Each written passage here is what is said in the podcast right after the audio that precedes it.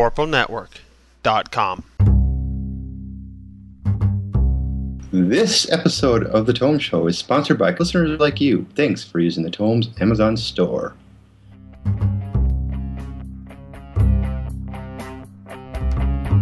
Welcome to the Tome Book Club. The Tome is a D&D news, reviews, and interview show, and I'm your Tome guest host, Andy Meyer. And I'm your co-host Jeff Greiner. In each book club episode, we discuss one D&D related novel. Spoilers be damned in full book club style. And our book for this month is Spider and Stone by Jaleigh Johnson.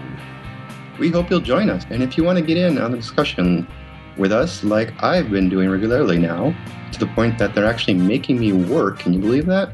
Just shoot us an email at thetomeshow at gmail.com. We'd love to include you too. And it's it is worth noting that due to uh, various family obligations and holiday hijinks and what have you, uh, Tracy um, didn't back out on us for this episode. Just didn't actually get the book read, and so we decided to go on without her. She missed the deadline. We're we're we're just gonna cut her right out. Well, that's only fair. We did that to you last time, right? Oh yeah, you did do that to me last time. Haha! Take that, Tracy. so, so it'll be the the two of us this time around, and hopefully some more people will join us for the second half. Um, if nothing else, Tracy will hopefully be caught up, and there'll be three of us for the second half. And uh, I haven't actually you know talked to her about this yet, but I'm uh, hoping that we'll also have a chance to talk to the in, to the author. Um, Jaleigh Johnson about the book as well for the, the, second half. So people should make sure to let us know if they want to c- jump in and uh, join us. Hey, all right. It's time to talk about Spider and Stone. I picked up the book and expected it to be a drow story.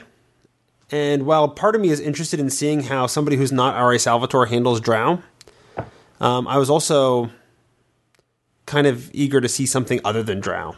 Um, but I know that's sort of the big push right now from Wizards is, is this uh, this Drow theme, this Underdark theme. Uh, right, what is it? Rise of the Drow. Yeah, Rise of the Spider Queen. Rise of yeah, Rise of the Underdark. Uh, is sort of the big uh, push, and it has been since before Gen Con now. Um, so, I mean, I expected it to be a drow, drow, drow, drow, drow story, and then I pick it up and I read chapter one, and it's drow, drow, drow, drow, drow. Uh, and then all of a sudden it flips on me and it you had, you had that happen to you too, huh? Yeah, and it turned into a dwarf story with, with an amazing amount of skill. I should add. It, yeah, it was you know it was done well. Um, you know, chapter one actually had me. You know, I was uh, okay with it, but I wasn't super excited about it. But then chapter two, and I realized it's not going to be a Drow story. Um, you know, the Drow are the villains. You know, as Drow probably ought to be.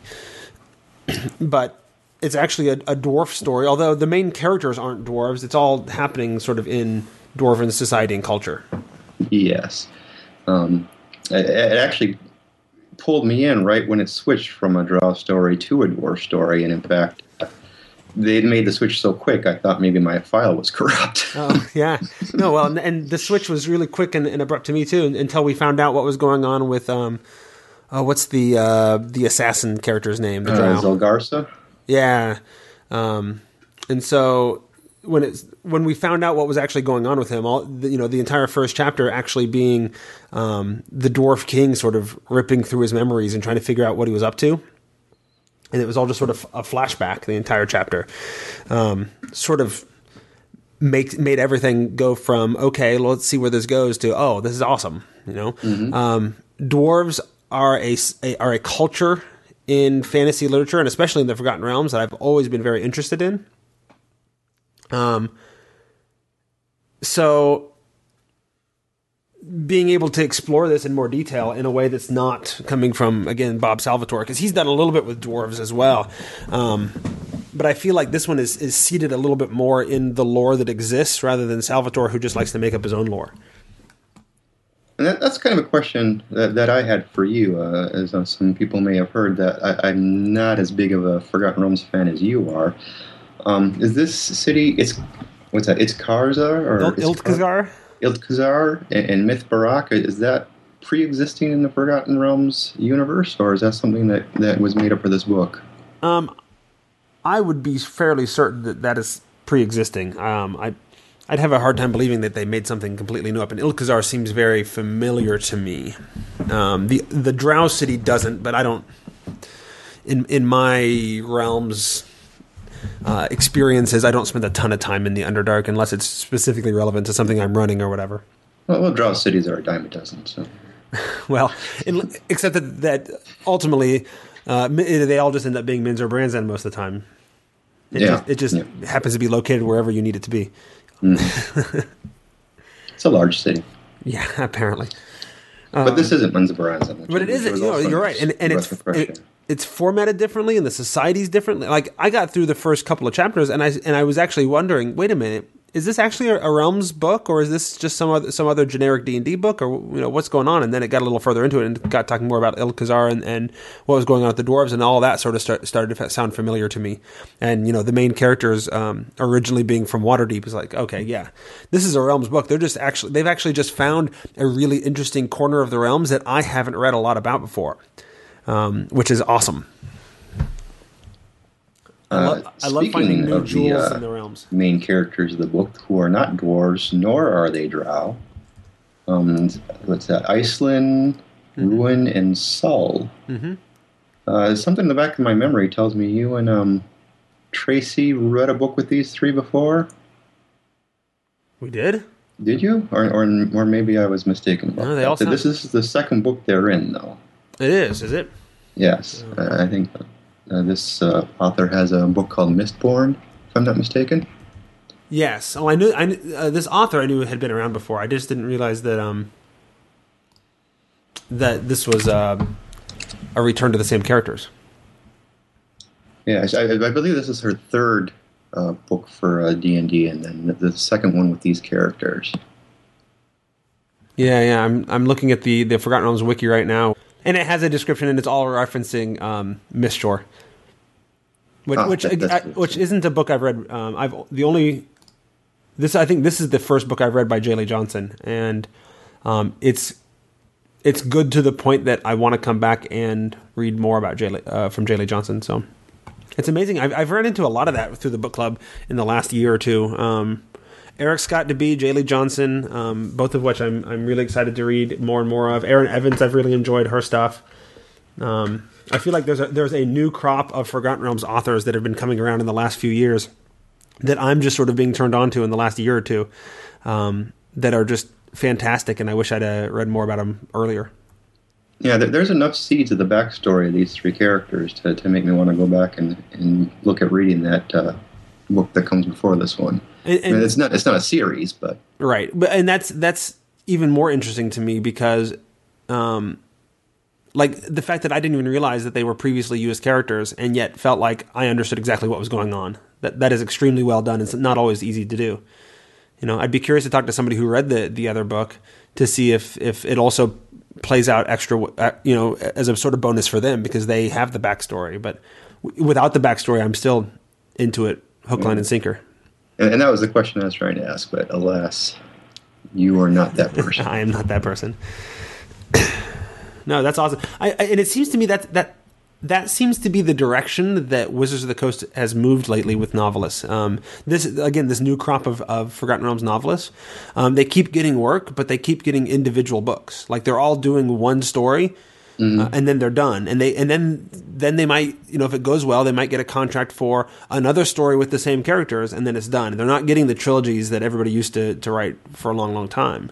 Um, you know, it's they're never going to are they or I guess are they ever going to get to be the next um, you know Salvatore or uh, Greenwood or uh, Paul Kemp or whatever if they're never allowed to actually tell longer form stories with with uh, a series of books instead of just one, and I'll be curious to see what happens with that. Yeah, especially if, but um, but like I said, this one this one reads very well as a standalone book. Yeah, so far it's been great. I've, I, I, again, I, I'm a huge fan of the dwarven thing and digging in, digging into the dwarves in more in more um, depth and and it's just been really fun to me. I, I would like to know just what I, Iceland's age actually is, because they keep referring to her as a young girl. Mm, does the book have a date listed? Um, Because I still I still have her page. Tethyr twenty one Uktar What's the year? is twenty one a year, or is that going to be the mo- the day of the month? the day of the month. I, I guess Te- Tethyr. is- I don't know how to read these. Uh, Let me see if I can pull it up and find it because I've got her birthday. Uh, listed you're the ageless one. There we go. Uh, 1479 DR. 1479. hmm That makes her. Some quick math.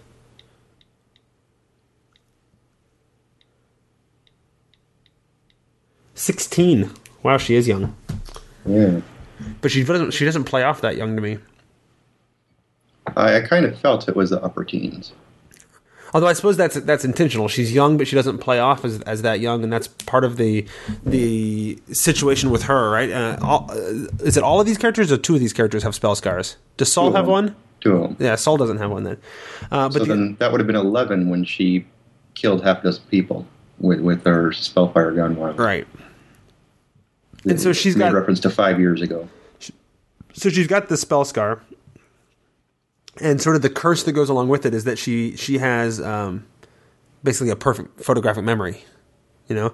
Um, but that means that she also can't forget things that she wants to forget. These horrible things that have happened in her life and, and that she's experienced, she can never forget them. And she's you know, anytime she thinks about it, she relives them in in all of their vivid detail.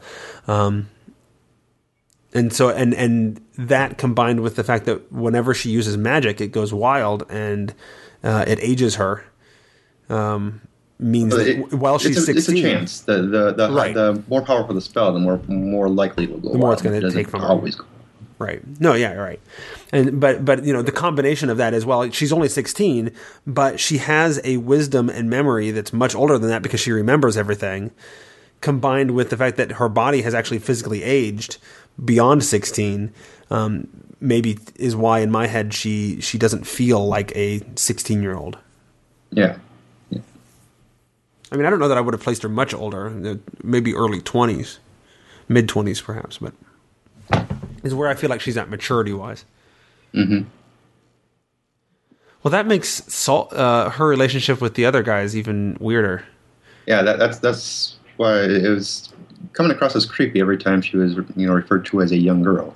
Well, because she has, uh, she, she seems to want to have a romantic relationship with with Ruin, Who, sounds like he's in 40 or so. who sounds well, or at least of normal sort of adult age. Although he's, Yeah. again, according to the wiki, he's approximately born in 1449, which is oh, that is That's 30. yeah, that, that is significantly older than her. Yeah. That's a good 14 years older than her. So that is weird that she, well, although the relationship and the romance there is entirely on her end. She, he doesn't seem to have any interest in it. So I guess maybe it's not creepy so much as, you know, sweet and innocent that she's that interested in that. You know, and, and he's the mature one who's saying, yeah, that's not something that can happen. Uh, although I get the feeling it's more because of his particular spell scar and its related curse than anything else. Well, they've they've sort of implied that, but but they've also sort of implied that maybe there's something more to it. And I've always just sort of thought, well, it, that was just him covering for the fact that it was the spell scar um, curse that he has. But maybe it's not. Maybe that's more real. You know, um, towards the end of the section that we read, she's she's feeling all rebuffed by him. You know, she she actually makes some advances towards him, and and he she's completely rebuffed. And and I, my thought was that well, he's he just made it seem like he was rebuffing her, but really he likes her, and it's all because of his his spell scar thing that he doesn't he doesn't want to deal with her. Um, but maybe that's just because I misunderstood the age situation too. You know, uh, maybe Yeah, maybe, maybe he was legitimately rebuffing. More or less how I read it too. Yeah. Um, and, and she she really just kind of laid it out. I mean, she she wasn't hinting or intimating or anything. She just Mm-hmm. put it right on out there. Yeah. And we should mention his spell scar as well. His spell scar manifests um, its curse in a form of whenever he touches somebody, he can sense how long they have left to live. And that led to him dealing with some trouble in his young life, too. You know, um, people not wanting him around because, you know, he'd touch them and, and freak out because they were going to die soon or whatever. And then they would, and they'd think that he caused it. A logical conclusion. I find it interesting, um, and I didn't notice this obviously as reading, but as we're discussing and, and I'm doing my research and looking on through the wiki, um, they actually list Ruin's uh, classes as monk and rogue, and I guess I never would have realized monk fit in there. He all Uh, yeah, there there is a one-off line in here that says he's a former monk. okay. I just the as I the, hear the, hear or read the description of him and, and see his actions and whatever, um, I just feel very roguish from him, not very monkish. Yeah, the monkish stuff might be manifesting in, in how well he can do hand-to-hand combat, which seems to be a little bit better than your average rogue. I suppose. All right. Al- Although um, I, I, I don't really think of a lot of this in terms of game game speak. I guess. I didn't either, um, which is actually not necessarily a bad sign. Um, I feel like my goal is to, or what I want to see as I'm reading uh, a Forgotten Realms book or a D and D novel, is I want to see sort of this very careful balance. Like on one hand, I want it to feel like it fits into the D and D game that I play, but I don't want to see the dice roll. Oh yeah. You know, so when they pull off a, a spell, I want it to ring true to a spell that could be cast in the D and D game, but I don't necessarily want to see you know the sixty six dice of damage that were rolled.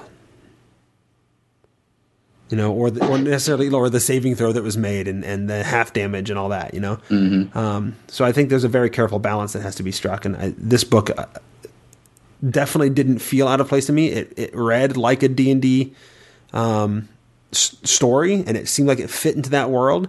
But it never even occurred to me to think about what their classes were and who they and what they did and whatever. You know, I couldn't tell you what uh, Saul's class was if my life depended on it right now. Right? Yeah, well, he's a butcher. He's a butcher, in that's his the class. new upcoming supplement. For D and D next, there'll be a butcher class. Yeah, there'll be a butcher class in the last four E supplement. So. Oh, in the last four E supplement. Okay. right on. And and Saul's uh, role, I think, in the in the group is largely to be uh, comic relief. Yes. Uh, comic relief and father figure. Yeah. Although, yeah, I don't know that that it, it. I almost feel like because he plays the comic relief role, he doesn't get the respect necessary to to really be a father figure. He tries. I, I almost feel like he's given a, more respect than he probably deserves. Um, you know, the the king when they go and sit down at dinner or whatever is very sort of uh, you know defers to him all over the place for different things, um, whether it be you know putting stuff in his food and all that kind of stuff. In a way that, that would normally be very disrespectful, and they just sort of say, "Well, well, you know, it's Saul, and he's a great guy, and we're willing to accept that." It's like, uh, shouldn't they freak out about that? At least she addresses it, right? She didn't just let it go when when she wrote about that part. Well, that, that could have been because he's the one that kind of he tried to engage the king. I think when when they sat down to the dinner. Yeah. Well, and the guy the guy holds has no shame a little bit, right? Mm-hmm. King, no king, whatever. He's Yeah, gonna sit down and treat everybody the same. Pretty straightforward. He's frank. He just puts it right out there. But that's that's also what makes him the, the comic relief. Um, so we didn't talk much about the dwarves. What's your take on them? Um, it'd be interesting to know why there's so few of them. Yeah, that it, that's interesting because I found that um, I mean that was sort of the the common sort of trope of dwarves in the realms for a long time is that they were a fading race. You know, they had a long, a long and storied history, but they were on their way out. Sort of like uh, elves traditionally are, are depicted ever since Tolkien did that, basically, uh, in his stories. And then uh, third edition happened, and in third edition, they actually had this um, this big event where suddenly um, the dwarven reproduction rate increased dramatically, and there were a bunch of twins born and all this other stuff, um, which was sort of the, the the explanation of well, let's not make the dwarves a fading race anymore. You know, let's let's bring them back and give them a chance to to to increase their population and become a, a force again. Um, so I find it interesting that they were this tragic sort of fading race, and then third edition they decided not, you know, to, to sort of reverse that, start start the process of reversing that trend a little bit. Uh, you know, make them more of a rising race than uh, than a, or a resurgent race than a, a fading race. Uh, and now I feel like very much from this story that they're fading again, um, or at least this specific dwarven city is fading again. Yes, that, that that's what I was going to say too. Maybe it's just this specific dwarven city because the uh, the king spends so much time in stasis. Right, and that's the interesting little story, a little uh, deal with this as well. Right, the king spends most of his time in the form of a, of a was it mithril statue, Mm-hmm. you know, and then only comes out of it into into a dwarven form, you know, uh, every so many years to to run things for a little bit, and then he goes back into statue form.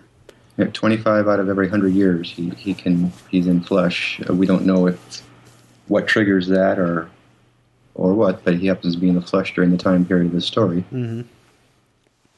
which has got to be strange because I mean, after hundred years, all of your advisors and the people you knew and whatever, at the very least, are much older and probably not not in the same positions they used to be in. Dwarves have uh, what 300 year life. They have a long lifespan, but but even by that long lifespan, Yeah. 20, 25 years or seventy five years is a significant It's amount pretty of time pretty big chunk. Yeah. Yeah. So I mean, there'll be people around that you know, but they won't be in the same positions that they were before. And some of your advisors might have might have you know gotten old and died and all that kind of stuff. It's just a it's a it's a strange sort of. I don't know if it's a curse or a blessing, and I'm curious as if, if for more information about how that happened and what that's all about. And we'll be sorely disappointed if it's not revealed in the second half of the book. Well, I suspect. Um, I suspect it's probably something that came out of uh, some somewhere else, some other bit of, of realms lore, and that's and that we're probably not going to get it in this book. That's, That is something that had crossed my mind as well. but that's my guess. Although, as, as I said, I don't know much about the realms. So. Right. That's that's my guess. I don't actually know. Um, I could see if there's anything in it. Uh, do, do, do, do, do. It doesn't. Really, it, it mentions in this um, in the wiki that, that that's a thing that that's something that happened, but that, that happens with him, King Mythbarak, um, but doesn't really explain It's just a thing. Why way he is. He does that. Well, and it could be. I mean, it, it cites sources from three different places, including um, the 1999 Drizzt Do'Urden's Guide to the Underdark and the Shanatar Subkingdoms um, section of the Candlekeep forums, um, which is not necessarily canon, but people who write the canon tend to hang out in, the, in those places. So it might be something uh, listed in one of those places as well, or discussed in one of those places. So, but no, I'm and I'm really enjoying this. Um, as much as they're a fading people uh, in the city, and I wonder how much of it is their population is actually shrinking, or how much of it is sort of their the people being struck with this wanderlust. Because um, there's once or twice anyway that they mention, um, you know, one of the the dwarven, uh, the younger dwarven um, in the was it Blackhorn family that sort of befriended the, our our party of adventurers.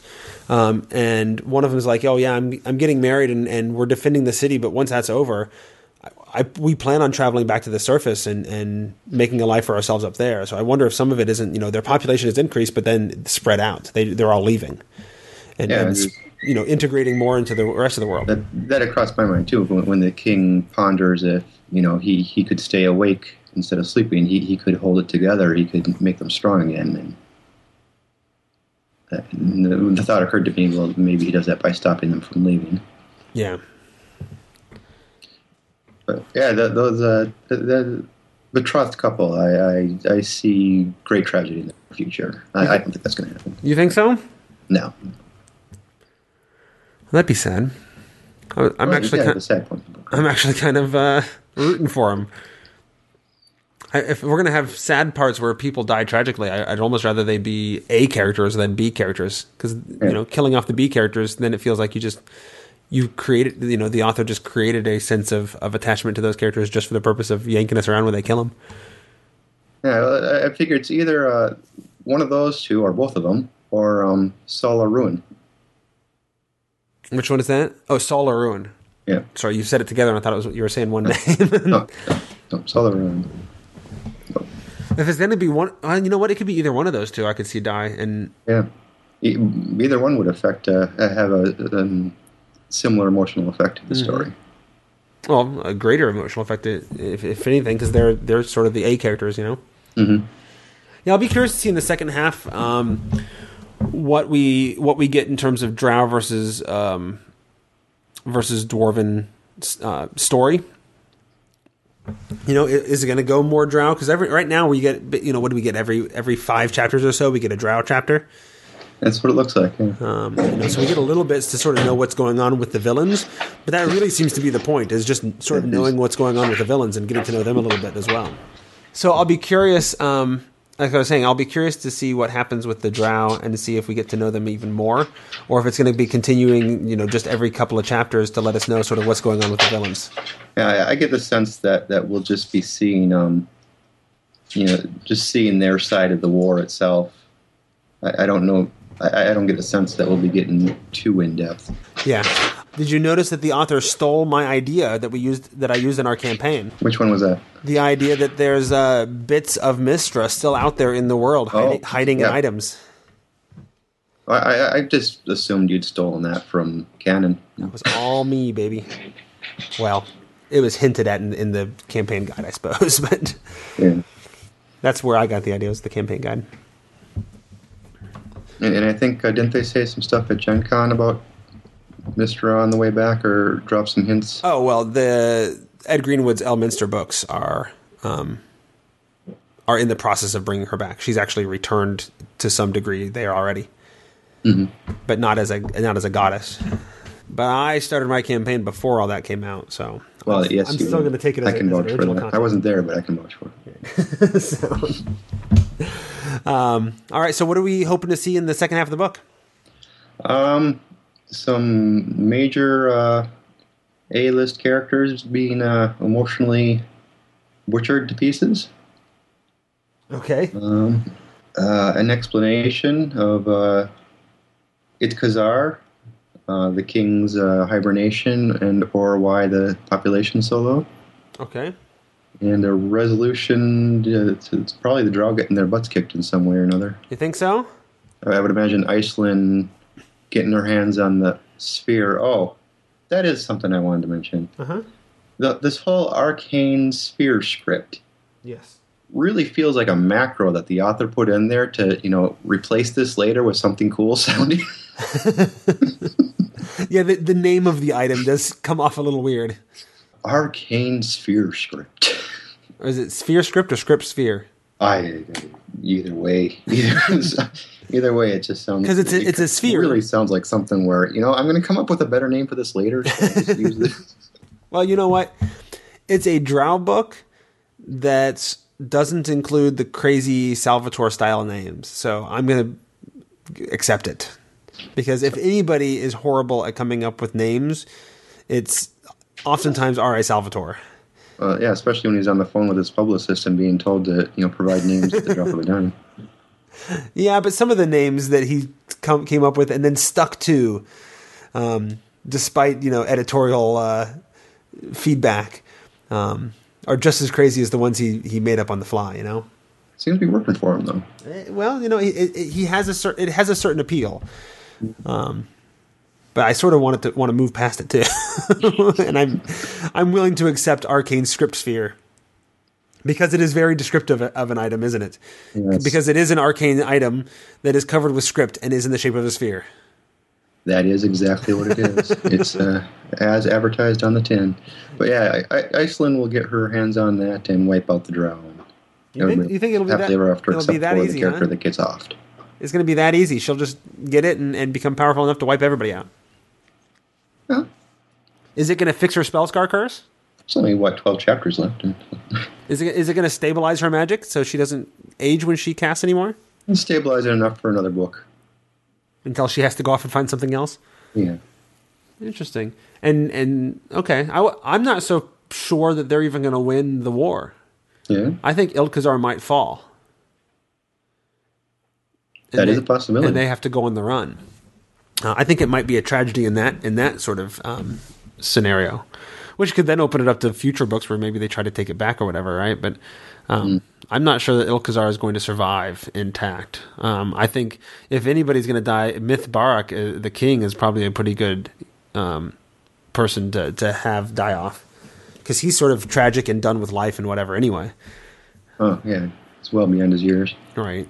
Um,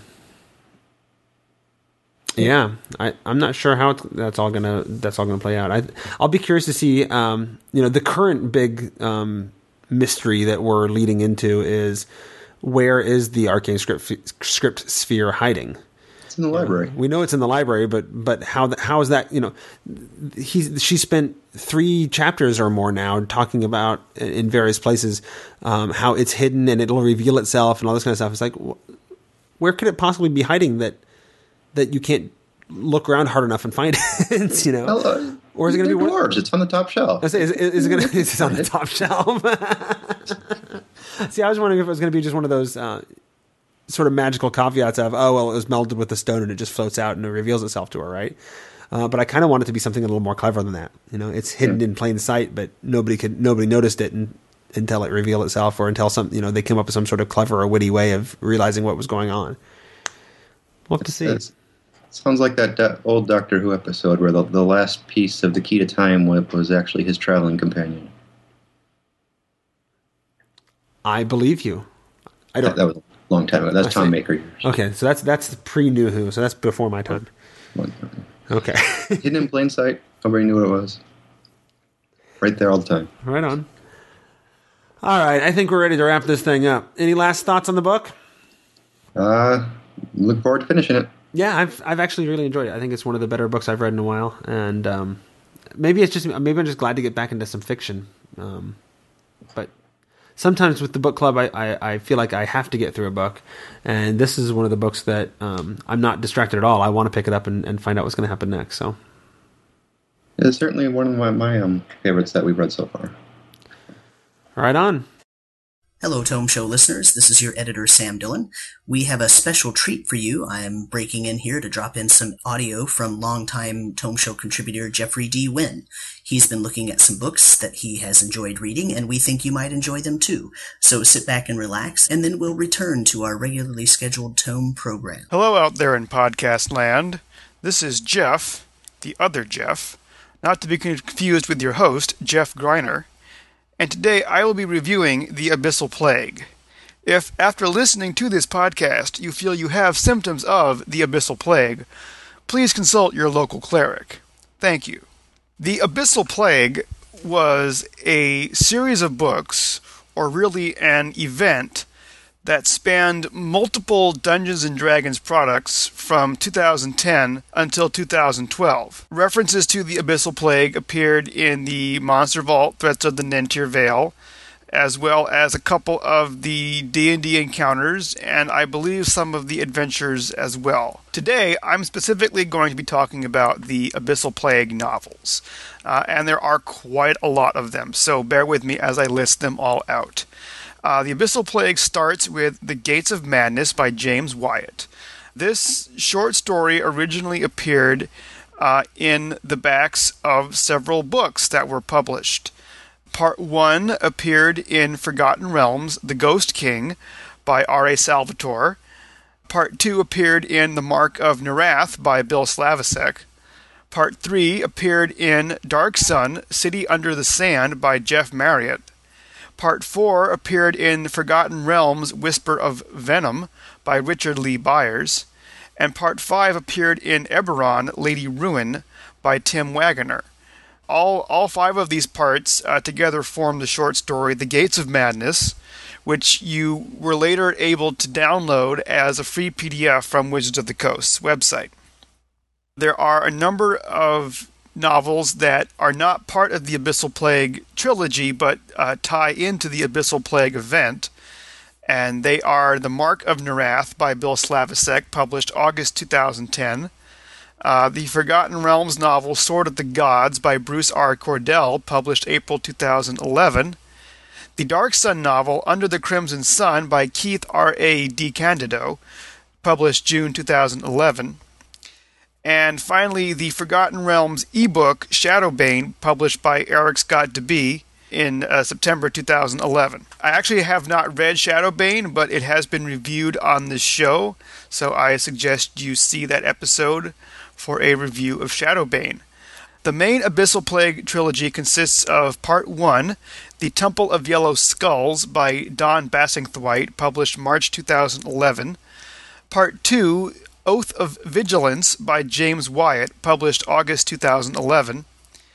and Part 3, The Eye of the Chained God by Don Bassingthwaite, published April 2012. The story opens in the Gates of Madness in the D&D core world before the fall of Nerath. Uh, a group of, of, adventurers are trying to stop a group of Tharizdun cultists led by a man named Albric. Tharizdun is an evil deity that wishes nothing less than the, than the destruction of everything in existence, and was imprisoned by the other gods for his crimes. In the final confrontation, Albric tries to open a portal to, to prison and ends up releasing something called the Void Harrow, a sort of demonic crystalline ooze that possesses mortals and turns them into demons. Specifically, abyssal plague demons that can spread the Void Harrow to others with a simple scratch. During the fight, one of the possessed cultists ends up getting knocked through a portal into a desert landscape with a red sun, which we can presume to be Athas, the world of Dark Sun. Later, one of the adventurers named Damascus falls into the portal into the, into the Forgotten Realms. Albric, the leader of the cultists, is transformed into a creature called Nu Alin, a loathsome slime creature able to possess the bodies of living creatures and completely take them over. So, this uh, sets up the rest of the novels that I'm going to cover here. Let's start with the Dark Sun novel, Under the Crimson Sun. This was by far the weakest novel in the series. It's uh, it's almost hilarious in a way because the Abyssal Plague is no match for the oppression of everyday life that exists in Dark Sun. Uh, the plague infects a traveler who winds up in a, in an arena in one of Athas's uh, city states. And with his enhanced powers, the uh, infected traveler provides a few weeks of entertainment for the people of the city uh, before his infection is finally discovered and destroyed. That's pretty much it. I did not enjoy this novel because for me it, it really failed to capture the mood of Dark Sun. Uh, it was inconsequential to the rest of the Abyssal Plague series, and quite frankly, it was pretty boring. In stark contrast is Sword of the Gods, the best novel in the Abyssal Plague series. Uh, this novel deals with the adventurer Damascus from uh, the Gates of Madness, who turns out to be a Deva Avenger called the Sword of the, of the Gods. Uh, it is apparently some time since the Gates of Madness because we learn that Damascus has since been reincarnated several times. You know, he is a Deva, that, that, that's what Devas do. Uh, and he's been sent on missions from the gods to assassinate their enemies, uh, after which he usually loses his memories. Uh, this book has already been reviewed on the Tome, so you can see that episode. Uh, and it even has a sequel now, which has nothing to do with the Abyssal Plague. Damascus is an awesome character, and I recommend picking uh, this up even if you read no other Abyssal Plague novels. Okay. So let's move on to the main storyline. Uh, this picks up in The Mark of Nerath, a prequel to the Abyssal Plague trilogy set in the D&D core world, specifically in the Nentir Vale. Uh, the novel introduces Vestapalk, the green dragon featured in D&D Monster Vault Threats of the Nentir Vale, as well as a handful of other adventurers including Shara, a human fighter, Albanon, an Eladrin wizard, and Uldane, a, a halfling rogue.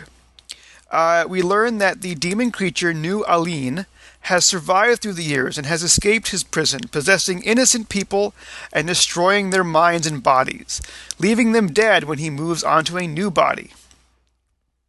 Uh, this will all become important in the Abyssal Plague trilogy, uh, but largely serves as background elements here. Uh, the main storyline involves a young boy named Farron and an evil wizard called Margoth the Mad who wants him dead. Uh, although not quite as boring as Under the Crimson Sun, this was easily one of the weakest books of the series. The characters were completely one dimensional and uninteresting, and the story is the kind of fantasy fare we've heard a million times before.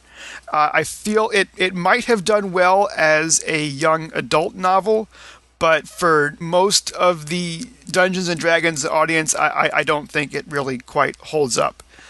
Uh, it's worth noting that this is the first and last novel for Bill Slavicsek, who was the director of role playing games for Wizards of the Coast all throughout the run of 3rd edition and 4th edition. He left the company in July 2011, roughly six months before D&D Next was announced. So take that for what you will. Finally, we get to the Abyssal Plague trilogy, uh, which is the main story here. This features two books by Don Bassingthwaite and one book by James Wyatt, who also wrote The Gates of Madness. Uh, although these two are two of my favorite writers, they were not able to save this series, I am sad to say. They had the unenviable task of taking Slavicsek's one dimensional characters and injecting life into them, while simultaneously trying to bring the Nentir Vale to life before we see it destroyed by the Abyssal Plague. The Nentir Vale uh, has been the D&D core world for 4th edition, and by design, it's about as generic as generic fantasy gets. It's supposed to be a world where you can put anything from 4th edition and it, it makes sense there.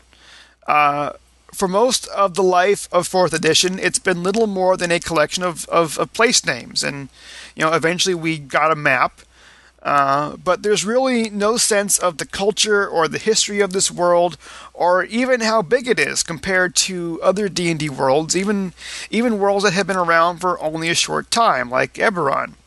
Uh, consequently, the authors here have very little to work with, and it's extremely hard for me to care about this world and the characters who are trying to save it. In brief, the story here is that the green dragon Vestapalk has been possessed by the Void Harrow and becomes the center of a new outbreak of the Abyssal Plague in the Nentir Vale. A group of adventurers sets out to stop him, including Shara, a fighter uh, whose father and boyfriend were killed by the dragon on, on an earlier adventure, and Albanon, who discovers he is a descendant of one of the original adventurers that imprisoned the Void Harrow way in, in the first place uh, way back in the Gates of Madness. Uh, it's not a bad story. It's full of action, adventure, sudden betrayals, interesting minor characters, and exciting adventure locations. It just never came together for me. I simply didn't like. I, I, I didn't latch on to any of, of the main characters. Uh, I felt they were a little boring. Uh, you know, their behaviors were predictable from you know, there you you have Shara, the brooding loner who never wants to talk about her feelings. You have uh, Uldane, the halfling thief, uh, who behaves like an autistic kleptomaniac child. Uh, you know, really, really, folks. Um, we are told as the story goes on that this abyssal plague is a uh, global disaster, right? Not only for the Nentir Vale, but for the larger world outside the Vale. But uh, somehow all that just failed to register uh, emotionally for me. Uh, even the descriptions of, of you know burned out farms and, and the towns of Fallcrest and Winterhaven struggling to survive uh, f- failed to bring it home because I had no emotional investment previously in these people. Uh, when this series was announced in 2010, uh, I had high hopes. This was going to bring back the concept of the multiverse from the old Planescape days. This was going to be like a like a big blockbuster crossover that uh, that that DC Comics does every summer. And unfortunately, it's it's the Abyssal Plague didn't do any of that. There's really no there's really no meaningful interaction between the D&D worlds here. Dark Sun and Forgotten Realms weren't really affected by the plague at all. Dark Sun is such an awful place to live that it just swallowed the plague whole without a second thought. Forgotten Realms has so much powerful magic and weird creatures that the Abyssal Plague uh, winds up being just another monster there. So, my final recommendation here is to read The Gates of Madness, which you can download as a free PDF from Wizards of the Coast website, followed by The Swords of the Gods, by Bruce uh, Cordell. From there, if you really want to know what happens, I say skip the Mark of Nerath and go straight to the main Abyssal Plague trilogy. That's my review. I hope you liked it. If you want to leave a comment or a question, you can contact the Tome through their regular email address or you can post a message on their forums. This is Jeff Wynne, signing off. And that's the end of our episode. I want to say thank you to our fill in guest host, Andy Meyer, which people can find on Twitter at AWMyHR. AWMYHR. That's right. All right. Thank you for having me. If you want to get in contact with The Tome Show, you can email us at thetomeshow at gmail.com, or I guess you can pick up one of those old fashioned telephones and call the biz line at 919 Biz Tome. And you can find show notes for this episode and everything else that we do over at thetomeshow.com. And that has been Spider and Stone, a Tome Show book club episode with guest host Andy. Join us next month where we will be finishing the book and hopefully chatting with the author Jaleigh Johnson, although I haven't told her yet that. Mwahahaha.